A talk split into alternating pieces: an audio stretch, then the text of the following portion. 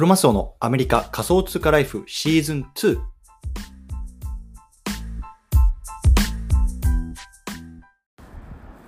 皆さんこんにちは。アメリカ西海岸在住のクロマスオです。今日は2月の12日土曜日ですね。皆さんいかがお過ごしでしょうか？今日も早速聞くだけアメリカ仮想通貨ライフ始めていきたいと思います。よろしくお願いいたします。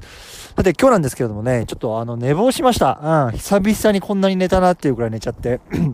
あの、ちょっともう今外なんですけれども、今日はね、あの、ちょっと雪山の方に来てます。で、ちょっとね、外なので、あの、ささ、サクッと、あの、撮っておきたいなと思うんですけれども、皆さんね、ディペンデントケア FSA ってご存知ですか？これアメリカ在住の方向けなんですけれども、ディペンデントケア FSA。これ何かっていうと、まあ、簡単に言うとね、自分の子供を、まあ、デイケアとか、あとはまあ、あの、ナニーさんとか雇ったりとか、あとはね、まあ、あの、介護とかね、まあ、そういうような、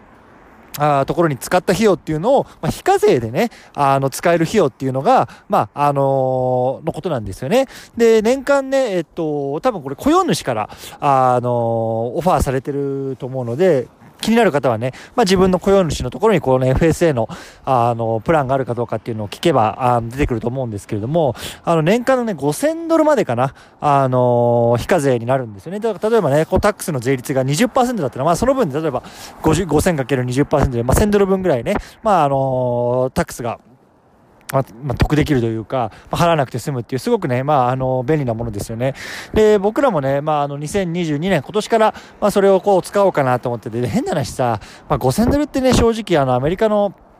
あの、子供の養育費用見たら大したことないんですよ。で、うちもね、あの、年間、年間じゃないわ、月か、あの、2000ドルぐらいか、あの、何、ベビーシッターさん雇ってますけど、ね、そしたら2ヶ月半ぐらいでね、まあ5000ドルってこうすぐなくなっちゃうんですけど、でもまあそれでもね、まあ非課税のものっていうのをこう使えたらね、まああの、少しは得になるかなっていうところで使おうと思ってますので、まあ今日はね、ちょっとそんな話をしてみました。ね。もしね、これ子供をね、デイケアとか、あの、入れてる方でね、まだ FSA 使ってねえなとかね、あれそんなあるんだって初めて知った方方はね、ぜひね、こう自分の